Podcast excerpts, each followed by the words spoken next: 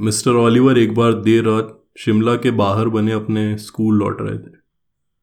मशहूर लेखक Rudyard Kipling के समय से भी पहले स्कूल अंग्रेज़ी पब्लिक स्कूलों की तर्ज पर चल रहा था। यहाँ पढ़ने वाले बच्चे ब्लेजर, टोपियों और टाई में सजे अधिकांशतः समृद्ध भारतीय परिवारों के होते थे। प्रसिद्ध अमेरिकन पत्रिका लाइफ ने एक बार भारत पर किए गए अपने फीचर में इस स्कूल की तुलना इंग्लैंड के प्रसिद्ध स्कूल इटन से करते हुए इसे इटन ऑफ़ द ईस्ट की संज्ञा दी थी। मिस्टर ऑलिवर यहाँ कुछ सालों से पढ़ा रहे थे। अपने सिनेमा घरों और रेस्टोरेंट्स के साथ शिमला बाज़ार स्कूल से लगभग तीन मील दूर था और मिस्टर ऑलिवर अक्सर शाम को घूमने शहर की ओर निकल पड़ते थे। अंधेरा होने के बाद वो देवदार के जंगल से गुजरते एक छोटे रास्ते से स्कूल लौटते थे। जब हवा तेज चलती थी, तब देवदार के पेड़ों से निकलती उदास, डरावनी सी आवाज़ों की वजह से अधिकांश लोग उस रास्ते का इस्तेमाल न कर मुख्य रास्ते से ही जाते थे। लेकिन मिस्टर ऑलिवर भीरू या कल्पनाशील नहीं थे। उन्होंने एक टॉर्च रखा हुआ था, जिसकी बैटरी खत्म होने वाली थी। टॉर्च से निकलता अस्थिर प्रकाश जंगल के सकरे रास्ते पर पड़ रहा था, जब उसकी अनियमित रोशनी एक लड़के की आकृति पर पड़ी जो चट्टान पर अकेला बैठा हुआ था, तब मिस्टर ऑलिवर रुक गए। लड़कों को अंधेरा होने के बाद बाहर रहने की अनुमति नहीं थी। तुम यहाँ बाहर क्या कर रहे हो लड़के? मिस्टर ऑलिवर ने थोड़ी कठोरता से उसके पास जाते हुए पूछा ताकि वो उस बदमाश को पहचान सके। लेकिन उस लड़के की ओर बढ़ते हुए मिस्टर ऑलिवर को यह महसूस हुआ कि कुछ तो गड़बड़ है। ऐसा प्रतीत हो रहा था कि वो लड़का रो रहा है।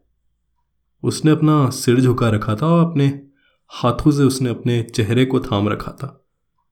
उसका शरीर काँप रहा था। वो एक विचित्र, बेआवाज रुलाई थी।